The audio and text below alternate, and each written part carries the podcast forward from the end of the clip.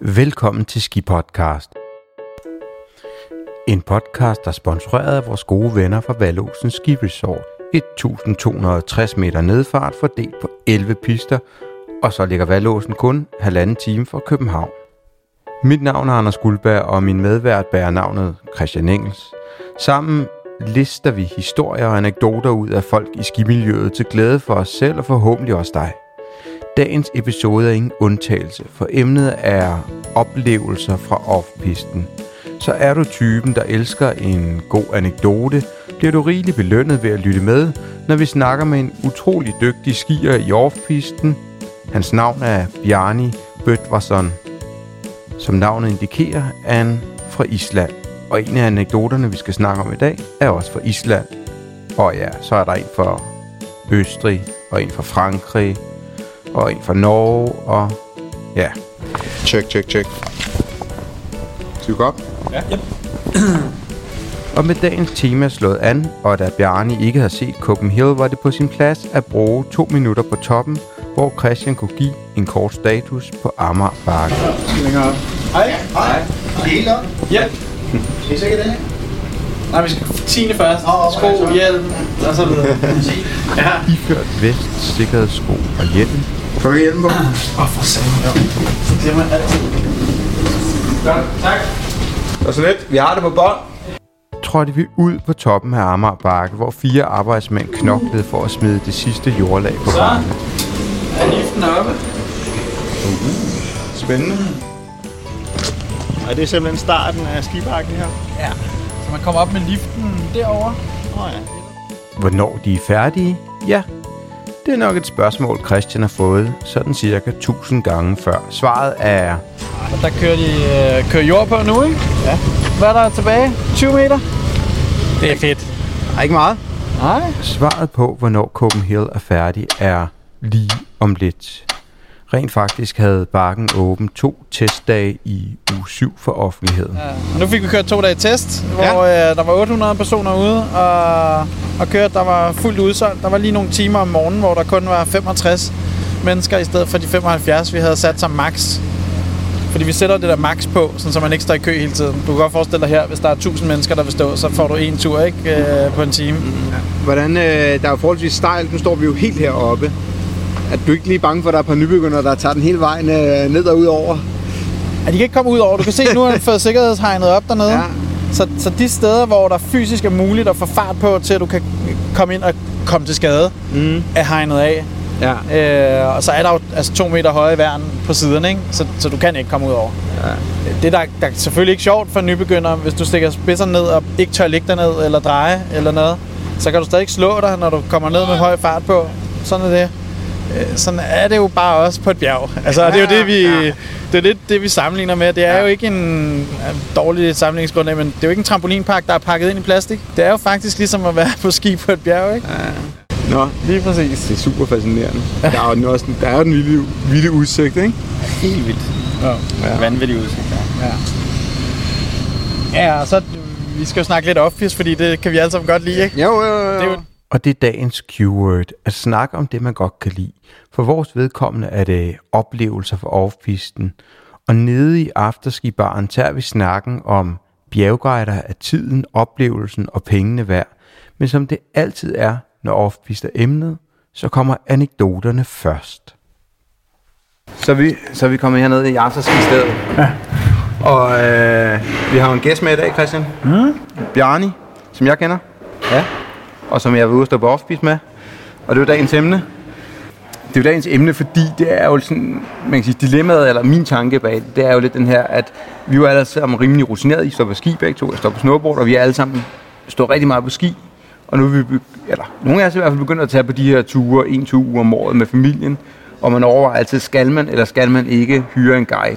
Eller jeg kan da godt selv, agtigt, ikke? Det synes jeg kunne være meget, øh, meget sjovt emne at tage fat i, men, men inden vi går i gang med det emne, skal vi så ikke bytte lidt om på, på podcastens flow, som vi plejer, og egentlig starte med nogle off-pist anekdoter. God idé. For dem er der altid, ikke? Men, men uh, Bjarni, tak fordi du uh, vil være med. Ja, selv tak. Altid hyggeligt. Fedt at se anlægget herude. Hvem vil, øh, er det sten, saks, papir, og så hvem der ligger ud med anekdote? Hvis Ej, det? du, tager, du kommer med en anekdote. Du, Gæ- gæ- vi, øh, vi smider gæsten. du får first tracks her. Ja. så, Der er jo, det snakkede vi også om tidligere, der er jo rigtig, rigtig mange sjove anekdoter og historier fra, fra off-piste, men jeg synes, det der sådan ofte går igen faktisk, det er, altså, det er den der eufori, når man er ude og står off-piste, og hvis der er faldet rigtig, rigtig meget sne et par dage, og solen kommer frem og sådan noget, så, så kan det jo kun gå for langsomt med at komme ud, og man kæmper om med alle de andre boarders og skier om at få de første tracks. Ja. Og det er jo meget sådan, man altså ud at få first tracks, ikke? Især hvis man har været på sæson i Val d'Isère. Især at være meget i St. Anton, og som vi også snakkede om tidligere. Ikke? Der, der skal man virkelig kæmpe om det. Og det man jo ofte sådan glemmer lidt i den der, det er, at jamen, øh, hvis man så kommer ud et rigtig fedt sted, hvor der er rigtig fedt sne, jamen, hvad er så risikoen? Ikke? Før man kan komme ud nogle steder, hvor den der eufori lynhurtigt vender sig til, hvad fanden gør vi, og hvad er egentlig vejen ned herfra? Ikke? Øh, jo, den sikre vej ned. den Ikke? sikre Også, altså, der, er sådan, der er flere ting, det glemmer man måske Ja, nogle gange ja. lidt i øjeblikket. Men Og det har du oplevet. Lige præcis i Chamonix, ikke? Hvor, vi, øh, hvor vi tog op med, med den her famøse lift, hvor der ikke går nogen pister ned. Der er kun, øh, der er kun gletsjeren på bagsiden og, og en fantastisk tur ned. Og, og vi var så heldige at komme op og, på en dag, hvor der var faldet i hvert fald en meter sne, og, og der var så solskin den her dag. Så man kommer jo op og er fuldstændig op og køre, når man ser det her, den her dyne, der ligger, og du har øh, over 1000 højdemeter ned af, af ren off-piste. Og da vi så øh, endelig får, får gået ned fra liften og til hvor sneen starter, øh, så har vi altså en meter dyb powder og, og solskin. Øh, og vi begynder at køre stille og roligt nedad, og, og efter vi har kørt måske en 20 minutter, en halv time, så begynder det sådan at slå os lidt, øh, lidt efter lidt, at jo længere man kommer ned ad bjerget, jo sværere er det også at få et overblik over, hvor man er henne, og jo sværere er det også at se, hvilken vej skal vi egentlig køre. Øh, og det der nede fra dalen ligner, jamen vi skal jo bare rundt om bjerget, og vi tager bare bagsiden, det er jo, det er jo lige til. Det er bare ikke lige til, når man står på det bjerg i Europa. Vi tager lige. Øh, og der ændrede stemningen så lidt til at være euf- euforisk til, ikke, ikke panisk, men, men uh, lidt mere alvorlig. Og, øh, og, t- og lige pludselig så er, når man starter op, så er der måske 50-100 mennesker. Men når det spreder sig ud over bjerget stille og roligt, så står man faktisk lynhurtigt alene på det der bjerg.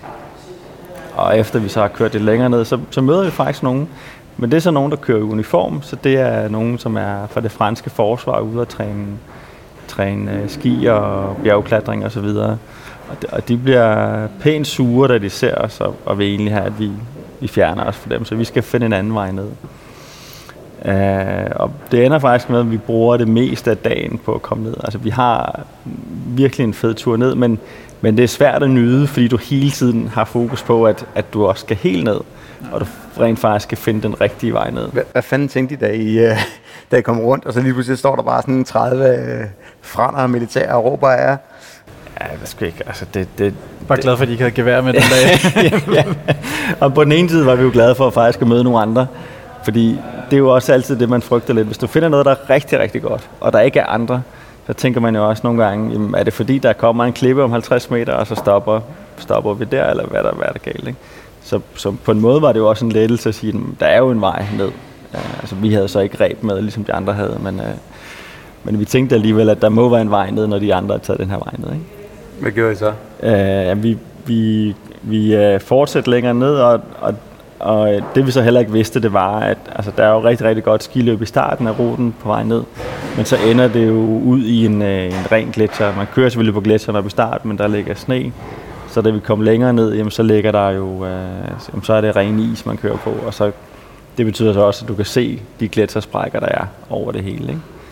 Øh, så der, der ændrer det også karakter ved, at man faktisk kan se, hvad, hvad er det egentlig, vi har kørt på de sidste fire timer. Ikke? Det er jo faktisk en gletsjer. Og, og man kan sige, det, hvad er det så for en risiko, vi egentlig har taget? Ja, der skal man på- nok have en guide med, ikke? Altså hvis man sådan Ja. snakker, Ja. skal man vælge Skal at tage en man? Ja, guide man. et sådan Ja. sted, hvor man, hvor man ikke kender det. Ja, ja fordi det, det der jo så sker, eller man kan sige, det leder jo egentlig også frem til, til, til det emne, der hedder, skal man have en guide med eller ej, fordi vi var afsted her ind over julen, og valgte faktisk at tage en guide. Selvom man tænker, man kan jo godt købe ud og finde det selv, Ja. hvis man bare holder sig inden for, for hvor man kan se lifterne, ikke? Men det synes jeg jo egentlig meget sjovt. Men skal vi ikke lige, øh, inden vi ligesom kommer til, til den tur i hvert fald. Christian, har du ikke øh, en... Øh, jo, men jeg synes jo, altså det der er fedt ved at køre off er, at der kommer en anekdote ud af hver tur. Altså det er det, det, er det man gerne vil opnå på sin skiferie, at den bliver, det er sådan en, man husker tilbage på altid, ikke? Øhm, og det ikke er det samme og det samme igen og igen. Øhm, og jamen, jeg kan jo altså lidt ala din Valle Blanche øh, historie, altså vi var i Engelberg her inden jul, og Engelberg er sådan rigtig godt øh, freeride mekka med sådan noget, de kalder The Big Five, som er sådan fem fede ture. Men vi var så sultne på at komme afsted, så vi tog afsted efter første dump. Der er ikke sådan en stor base, der er ikke så meget sne nede, og altså, du kommer ret hurtigt ned og rammer klipperne med dine øh, kanter og sådan noget, ikke? Og vi var bare sådan helt euforiske, og der var god sne oppe i toppen, og vi tænkte, den her, vi tager skulle lige den her rute ned, og jeg kendte den godt, og jeg har læst om den, og jeg vidste godt, at man skulle lige holde til højre og til venstre, og traverse et sted, og så være nede, ikke? Der var virkelig langt ned. Altså, vi starter op i 3300, tror jeg, og der er bare god sne, og vi kan, skal vi gøre det? Ja, vi gør det. Kører ned, og der er fantastisk sne de første 800 højdemeter. Og så kommer vi ned, og vi kan ikke finde ud af, om vi skal til højre eller venstre. Og det hus, jeg mente var der, var der ikke. Og jeg kørte sammen med to andre gutter, og vi ender med at køre 100 meter den forkerte vej ned, og tænker, her skal vi ikke videre. Altså den, den kant der, den var der ikke sidst. Gå op i, i dyb, dyb sne i 100 Sometimes you meter. have to hike. Ej, det var sindssygt, det var hårdt. Og så var det sådan, så skiftes vi lidt til at være en, der kørte først, og så sagde er det godt? Ja. Så kører vi alle sammen noget. nej, det var det ikke alligevel, og så var man sådan lidt pisse på ham, der var kørt først, ikke har sagt det. Og så finder en anden rute, men det, det ender jo med, at det tager os øh, nærmest 3-4 timer at komme ned der, og vi ender med at gå de sidste 400 højdemeter ned igennem skov, og hænge fast i træerne, når man glider ned, og, og det var bare, men det var en fed, altså det var et fedt eventyr. Og der var ikke noget, der var, det var ikke sådan usikkert, altså på den måde. Øh, så det var bare en god tur. Og vi kiggede på hinanden, og så var vi lidt mere mænd, når vi var kommet ned, synes vi ikke. I hvert fald selv. Og nede på afterski spurgte vi alle de svenske bumser, om de havde kørt den derovre, ikke? Og det var der ikke nogen, der havde, for de sagde, nej, nej, den kører vi først senere på sæsonen, når der er meget, når der er en god base. Så Ja, den er fed. Ja. ja. Jeg, jeg husker bare, at vi... Jeg var så, jeg har været et par sæsoner i Tinje, og der har de jo det her, spot, det her off område, der hedder Le Spot, hvor der kører sådan en gammel lift op, og de gider ikke rigtig at gøre noget ved den. Vi var dernede en hel sæson, hvor den aldrig var åben, og vi var sådan, ja, jeg har det på, på kortet, men, men det var ligesom det her utopiske sted, og, og dem, der havde været der mange år, de sagde, at det er fedt område, ikke? og det var ikke, det er ikke så stort. Og så var vi nede, så lavede vi sådan en, øh, sådan en drengetur, hvor vi tog, øh, jamen klassisk, fire, fire drenge i en bil der, og det var kun folk, der elsker at stå på ski, så det var den der op tidligt, ud, og så var man helt smadret. Man kunne ikke gå gik i byen, og så bare kørte bare, og så havde de kunne Det var hjælpe. den dag på sæsonen, hvor du ikke gik i byen. Ja, ja, men det, nej, men det var så året efter, eller et par år Nå, okay. efter, hvor jeg nemlig var der, hvor vi var dernede, de her tre, var sådan kom tilbage. Og der var, hvad hedder det, øh, der åbnede de fandme øh, den der gamle lift, ikke? Så vi, så vi sad i den der lift, og den opad, ikke? og vi kom op, vi havde bare hørt om det område, og gået og kigget på den hele sæson. Og så var det bare lige så fucking fedt, som, øh, som man havde hørt om, ikke? Altså, og man kørte op, og så hikede du ud først, og så havde du bare super mange muligheder, og der var, øh, altså, der var masser, hvor du bare kunne tage en Colorado, som, altså, en let Colorado, Ja. og, og der, der var også der var masser af små klipper, man kunne vælge at hoppe, hvis det var det, man ville, og sådan noget. Det var mega fedt, at vi kom ned, og så så vi bare nogle englænder. Vi tog, en- tog en en forholdsvis stor klippe til sidst, og så kom, engl- så kom vi ned, så holdt nogle andre englænder, ikke? og så stod de bare sådan, oh man, you only see that in movies. Og jeg var, jeg var verdensmester, mand. Oh, det var så, vildt, men der var så meget sne, så, så Ja. der, du, du, kunne ikke gøre noget galt. Altså, det var bare ned, ramme, og så bare glide videre ned, ikke? Men det var også bare, det er meget sjovt, det der med nogle gange, at når man er gået og kigget på, jamen så kommer man endelig til det, ikke? Så, Men det er sjovt, jeg har lige været afsted i Lense Heide den her sæson også, hvor, øh, hvor vi havde, vi også så heldige at have en guide i to dage, som kørte rundt. Det var 8 eller 9 dage efter, der var faldet sne, ikke? så vi kunne sikkert have fundet lidt selv, men ikke sådan rigtig first tracks. Og så havde vi ham guiden ude. Det er den mest cool guide, jeg nogensinde har kørt med. Han var sådan, han kiggede lige, hvad er det for en gruppe, ikke? Vi havde en ung freestyler med, han kan lave backflips og alt muligt. Og vi finder lige nogle steder, hvor man kan det ikke. Og det gør jeg slet ikke sådan noget. Vel, jeg kører fint udenom og tager billeder. øhm, han kører lige først og viser at vi kan lave den lige her. Så det kunne han også, ikke? Han, mm. altså, det var bare fuldstændig... Altså at få sådan en guide, der kan lige mærke, hvem er det, der er med rundt om bordet her. Okay, det er det her, de kan lide. Og så gør man det, ikke? Så er det pisse fedt. Hvorfor, hvorfor valgte I at, at, altså, at købe en guide? Jamen, fordi vi skulle, vi skulle lære området at kende, Ja. ja. øh, off-piste-mæssigt, på andet end hvad man sådan lige kunne se. Fordi det, det er et kæmpe dal, så der er så mange muligheder. men du har også mange steder, hvor du kan lande ned i en helt tredje eller fjerde dal, hvor du tager toget rundt i en halv time, og så kommer du tilbage på destinationen. Så der er sådan, der er rigtig mange muligheder øh, i det, og det var det, vi gerne ville opleve. Mm. Frem for at, få mange kilometer i, i benene i off ikke? Og så var det first tracks. Altså det var det, vi gik jo nogle gange altså en halv time op for bare at kunne komme ud og køre noget selv, ikke? hvor man kunne se, at alle andre havde kørt lidt længere ned. Så. Ja, fordi du må vel også kende det der med, at man er taget afsted, og så tænker man, ah, vi skal have en guide. Og så bliver det anden dagen, og tredje dagen, og fjerde dagen, og ej, så skulle vi nok have gjort det. Og så, ja. så lige pludselig tager man hjem igen, ikke? Så har været afsted en uge eller 14 dage. Jo, og det, det er sjovt, for jeg har aldrig haft en dårlig oplevelse med en guide. Altså, jeg har fået nogle gange fornemmelsen af, at jeg kunne have kørt mere selv, hvis vi bare havde været os tre eller sådan noget, ikke? Øh, men, men så finder man alligevel, hvis det nu har jeg stået meget i Sankt Anton, man får altid en eller anden ekstra ting, som man ikke lige kendte. Og som vi har snakket lidt om, bare lige at køre til venstre med tre, så er du lige pludselig nede i en eller anden lille skjult åbning, som du ikke vidste var, og ingen ved, hvad, altså det er kun ham guiden nærmest selv, der ved det, ikke? Øhm, og det giver bare sådan en anden dimension til en destination, man har været meget og sige, okay, der lærte jeg lige noget nyt. Det synes jeg er fedt. Så, så jeg synes, altså, selvom man kender området og kan finde rigtig meget selv, så synes jeg, det giver noget at have en guide. Men jeg synes heller ikke, at man behøver at tage en guide bare for, altså, til enhver tid. Fordi jeg synes, det er lige så sjovt selv at udforske. Altså, hvis man tænker sig om og har lidt snesikkerhedsfeeling og har udstyret og sådan noget i orden, så synes jeg også, der er noget eventyr i at komme ned de der steder, hvor man står ja. og siger, ja, præcis. shit. Ja. altså, ja. Så. Og man nødt til at gå op igen. En af de helt store forskelle, da vi kørte med guiden nu her, det var netop det der med, at altså, guiden sagde, når vi kommer rundt om træet, så ligner det, at, at der bare kommer en, en uh, skrant ned. Det gør der ikke. Du skal bare fortsætte, og du skal have lidt fart på. At de der ting kunne han ligesom sige, og så gjorde man det, og så var det en mega fed oplevelse, men det ville man aldrig gøre, uden at vide, hvad der var bagved. Ikke? Altså det, det fungerede rigtig godt. Vores situation var jo lidt speciel, øh, altså da vi var afsted her. For, vi var jo, for det første var det jo egentlig et ret fedt koncept. Vi havde en, en fælles ven, som fyldte 40, og så havde han bare sagt til alle, mere eller mindre han kender, jeg er dernede øh, på det hotel her, og øh, alle, der har lyst til at komme med på ski, de kan bare lege et værelse den uge, øh, og, og så, så holder han nytårsaften, da den anden havde fødselsdag, ikke? Og det var vildt sjovt det der med, at ungerne leger, og så sidder for, fædrene der typisk om aftenen og kigger på hinanden og siger, skal vi ud, og så skal, skal vi lige bruge de der mønter der på en, øh, en off tur og, og det blev jo så sådan noget, og vi var sådan en, en stor gruppe afsted. Jeg tror, der var max 5, og vi var 6 eller 7 afsted. Så det endte med at slå to grupper sammen, ikke? Så vi, den 1. januar, da vi vågnede uden tømmermand, der var det bare snedump, og der var solskin, og det var den eneste solskinsdag på den uge. Og det var bare det vildeste. Afle børnene på skiskole. Og det er jo de der oplevelser, der skaber minder, ikke? Og det er jo mm. det, man mhm. gerne vil, når man har været afsted på sådan en tur. Det er at få de der minder, man kan snakke om de næste 10 år, ikke? Uh, vi plejer også at snakke afterski-anekdoter med gæster, der er med inde, ikke? Og det er jo det, man snakker om på afterski, og det er det, man snakker om, når man kommer hjem. Mm. Jeg tænker jo altid på, hvad, altså de oplevelser, når jeg relaterer det til Amager Bakke, ikke? Det, det er jo ikke de samme slags oplevelser, men så skaber vi noget andet. Så er det en koncert, eller så er det et eller andet øh, freestyle-event, eller, eller sådan nogle ting, som man kommer til at snakke om.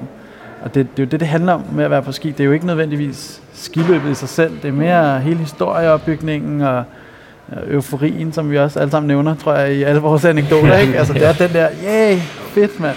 Men der var også faktisk øh, en af dem, der var med her på den her tur over nytår, han, han sagde faktisk, at, øh, at skiløb, det er, det, en, det er sådan en af de eneste sådan, hvad skal man sige, ting, hvor voksne de får lov til at være børn igen. Ikke? Altså, der er jo ingen grænser for, hvad du må. Du må falde, du må have det sjovt, du må vælte rundt, og du må altså, gøre sjove og dumme ting. Ikke? Og det er netop den der frihed, man oplever igen, øh, når man er på ski. Uanset alder. Ikke? Ja, det er helt rigtigt. Det er svært at være sur, når man står på ski. Ikke? Det er lidt ligesom, når man hopper på trampolin.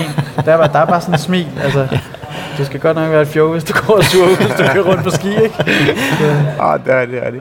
Men hvad så, vil, vil I gøre det igen? Altså det der med at hyre en guide? Det er det ene spørgsmål. Altså, vi sidder og snakker positivt om det, men hvad, hvad er der dårligt ved det? Jamen, hvis jeg skal starte, så ja, jeg vil gøre det igen. Og specielt efterhånden kan jeg mærke, at jeg får færre og færre skidage på et år, så vil jeg hellere have de gode skidage. Øhm, og det, det, så vil jeg gerne investere i at have en guide med til at vise de, de rigtig gode steder. Ikke? Øhm, hvis jeg så skal tage, hvad jeg synes, der er det dårlige det det, der, jeg, jeg kan nogle gange blive meget utålmodig, når der er for meget ventetid. Øh, og det kan være en fra min egen gruppe, eller fra en anden gruppe, eller mig selv. Jeg synes, øh, hvis man tænker, okay, her vil jeg faktisk bare gerne køre en kilometer ned ad det bjerg i et hug, og man får at vide, at du skal stoppe ved det der 200 meter ned. Det var sådan, nej, lad mig nu for helvede give en gas. øh, men det kommer også an på, hvad det er for en guide, øh, man har. Ikke? Så jeg kørte med Michael Kokborg, en øh, dansk øh, mountain guide ned i St. Anton. Og han var bare den type, der ligesom gav fri leg. Ikke? Så du kører ned, og han viser sikkerhedsmæssigt sådan sådan, hold til højre og venstre der. Vi ses dernede i bunden, ikke? Og så var det også bare ned med frølår til sidst og stå, ah! Ja, det er fedt. Det, altså, ja. så sådan nogle, der er bare forskellige oplevelser. Men ja, jeg vil altid gøre det igen. Uh. Jeg tror faktisk også, jeg kunne finde på det. Jeg har altid tænkt, jeg har altid været bange for, okay, man betaler noget, og så viser han en sådan nogle lidt... Altså, vi var også ude på nogle af de der små ture, hvor man siger, ja. den kunne man selv have taget. Men så alligevel, så, så synes jeg sgu egentlig, at det var overvejende positivt. Man kan sige, nu, der var ingen af os, der kendte det område, vi var i. Altså, det gør også en kæmpe forskel. Ja. At man, så selv de der små ture får man ikke taget, når man ikke kender området. Hvor, når man er i Tinja eller St. Anton, hvor man har været rigtig, rigtig meget og kender, mm. ved, hvor man skal hen, og ved, om man skal holde til højre efter træet og alle de der ting, jamen, så får du den gode sne, mens du er der, så kan man sige, så, og hvis du netop bare vil have nogle kilometer i benene, så, så giver det ikke mening, men et nyt sted, og så er det også lige med at time det. Altså nu timede vi også, nu har vi kigget på vejrudsigten 1. januar, der var det bare, det har snedet i tre dage, og så kom der en dag med solskin, og så tænkte man, så er det der, vi skal have en guide. og sol, og det var ja. bare den vildeste, ja. den vildeste ja. 1. januar ja. ever. God start på året. ja. Og gode huske anekdoter. Er nogle af, altså nu sidder vi og snakker om Østrig og Frankrig og sådan noget. Er nogle af der har jeg har en fordom om, at man tager ikke på off hvis du tager til Norge eller Sverige, fordi deres bjerge er så små? Ja, jeg, jeg har jo et totalt favoritsted i Hemsedal, der hedder Gummiskoven, som er et fantastisk sted, selv med bare 10 cm sne. Du kører imellem træer med 2-3 meter imellem, og det er så herligt. Kommer ned et sted, hvor du skal krydse en å, og så har du en bil tilbage til, til byen. Fedt sted. Det er jo ikke 10 km langt eller noget, vel? Nej, en super god tur. Ja. Altså, det, det er jo... Og der er masser op i rigsgrænsen, så jeg har ikke selv været der, men det vil jeg gerne. Og så vi snakket lidt om uh, Island, ikke? Med topture og, og skin på og sådan noget. Det, det bliver noget andet, ikke? Altså, jeg har også stået en masse i Island med touringski. Og, og der fordi er jo, du er jo fra Island. Ja, fra Island, ja. og, der er jo, og det er jo så bare, fordi der er ikke nogen lifter, der er ikke nogen præpareret piste, så hvis du står på ski, jamen, så må du jo uh, så må du gå op. Og det, det skaber jo også nogle fantastiske oplevelser i naturen. Altså, det er jo noget andet. Og, og, og det er jo ikke det samme som at tage en off tur i Tidnia eller St. Anton, fordi du bruger fem timer, og så har du stået tre minutter nede på ski. Ikke? Men, men det er jo en fantastisk oplevelse. Og, og jeg tror, med al respekt med, med, den, øh, med den alder, man har i dag, der, der, der passer det måske også meget bedre til ens temperament, at man, at man får sådan en dag en gang imellem. Ikke? Vi sammenligner det med at gå en tur i skoven. Ikke? Altså, det, det er en fed oplevelse. Øh, men en solskinsdag i alberne med nyfalden sne, det, altså, det er det jo ikke. Altså, og det, det bliver det heller aldrig. ja. Men det er meget skægt med det, for jeg, jeg svoret til for fem år siden, jeg skulle aldrig gå i den der randonee. Når man kan tage en lift, så vil jeg hellere gøre det. Altså, det gider jeg slet ikke, vel? Men så da jeg boede i Schweiz og havde flere dage på ski, var det også sådan, at så vil jeg hellere egentlig gå en tur og få en god tur, frem for at få syv mellemgode ture.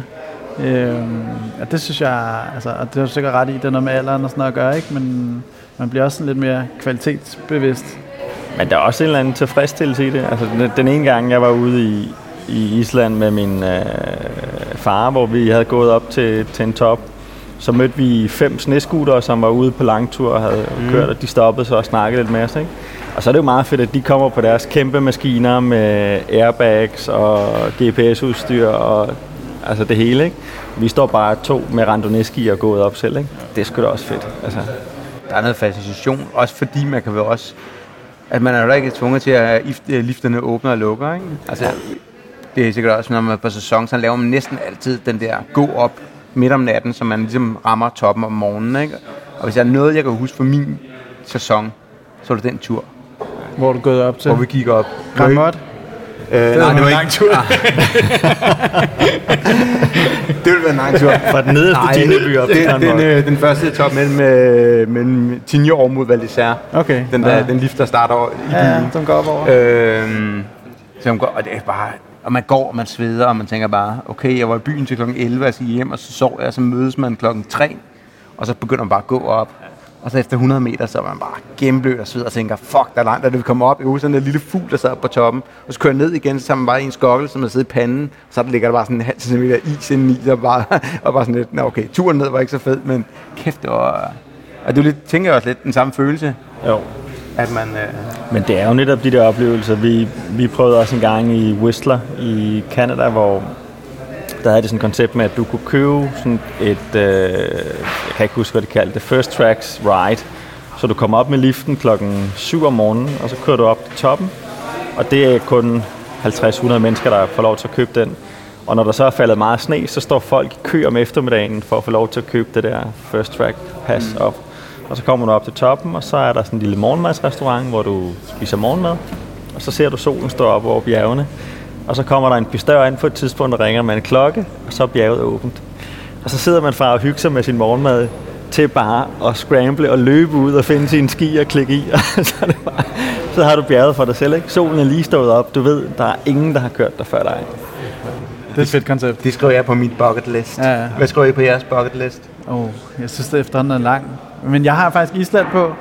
Altså, jeg kunne godt tænke mig at tage derop og måske altså gå lidt, men jeg kunne også godt tænke mig det der snescooter Ja. eller catskiing eller noget. Vi, Det der med at øh, kunne stå ned til vandet, og altså, der var bare, jeg har set så flotte billeder derfra. Vi skal fat i uh, Visit uh, Iceland og spørge, om de vil sponsorere med skipodcast deroppe. Jeg har også noget af det der, så Kamchatka med sådan noget vulkanløb. Det er også sådan, jeg tænker, åh, oh, kunne være fedt. Sådan en gammel russisk militærhelikopter, der lige sætter en op på toppen, ikke? Heliskiing har jeg heller ikke gjort. Der er så mange ting, jeg ikke har gjort, synes jeg. Åh, det bliver en fed tredje sæson af skipodcast. Anders og Christian brænder alle deres penge af. Præcis. Konerne går over, men de, ja. nåede, de nåede de der ting.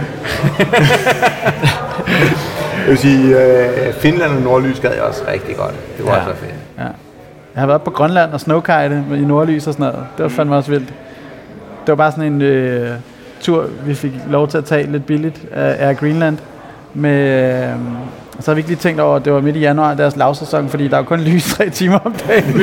så vi havde lige to timer, hvor vi kunne komme ud, og så ind igen, så var der mørkt. Ja. Men øh, vi fik da lejet lidt. Det var, det var den billige billet kom ind. Præcis, det er derfor, den lige sådan, her, kom op. Ja. Ej, det var fedt. Det var sjovt. En stor oplevelse. Det var også, det er sådan Island. Det er også noget specielt i det, ikke? Mm. For, for danskere. Altså. Mm. Og så synes jeg også, man ser også med de brede ski og, og sådan noget, det er blevet meget mere tilgængeligt, ikke? Ja. Ja. I forhold til for 10-15 år siden, så øh, kører alle off nu, og det er også derfor, altså en guide, der kan trække dig lidt længere ud, eller hvis du selv kender området og har været der mange gange, så har du altså større chancer for at komme ud og få noget nogle flere dage efter, det er fald, der er faldet sne. Ja. Ja. Hvis vi skal slutte af med din uh, bucket list, har du noget, du uh, Jamen, altså heliskiing, det, det har jeg ikke prøvet endnu. Altså, det, det, det, det kunne være virkelig godt at prøve. Altså sådan en, øh, et par dage eller en uge i Canada med heliskiing, hvor man bor i en eller anden hytte, og så bare bliver fløjet op til den bedste, dagens bedste top hver dag. Det kunne være, det kunne være fantastisk. Eller et andet sted, som vi snakker om. Altså, vi har også snakket lidt om nogle af de gamle Østbloklande. Der begynder også at åbne sig nogle muligheder, hvor Jeg vil sige, da Stoffer i en tidligere episode fortalte om Makedonien og catskiing, hvor de kører op med øh, pistemaskinen, han bliver sat af. Ikke? Den lyder også som en, øh, en kugle. Bjarne, det har været... Øh, jeg håber, det har været... Øh, det har været en fornøjelse for os i hvert fald. Jeg håber også, at du har, øh, om det ikke er nyt at komme op og se. Ej, det var en stor oplevelse. Det var en fed oplevelse. Det kunne være lidt sjovt, hvis vi nu... øh, Nu kan vi jo godt sige, at øh, Christian lige har rejst sig her, men øh, skal vi ikke satse på, at vi bliver inviteret til en testski? Lad os og så gøre øh, kan vi måske lave en lille bitte episode derfra. Skal vi ikke gøre det? Tak fordi du kom, Selv tak. Og vi ses ude i offisen en anden god gang. Det gør vi.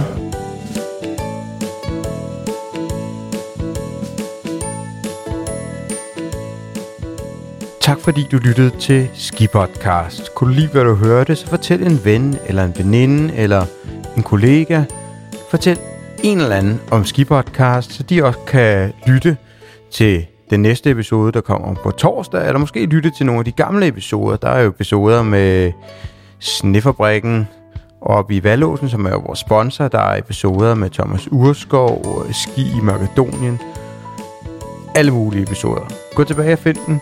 Jeg vil gerne sige tak for, at du lyttede med. Mit navn er Anders Guldberg, og min medvært hedder Christian Engels. Skipodcast er en del af Her Her Podcast Network Copenhagen og produceret af KHAG Podcast Made by. Det var nok for i dag. Kan du høre rigtig godt. Vi lyttes ved næste torsdag.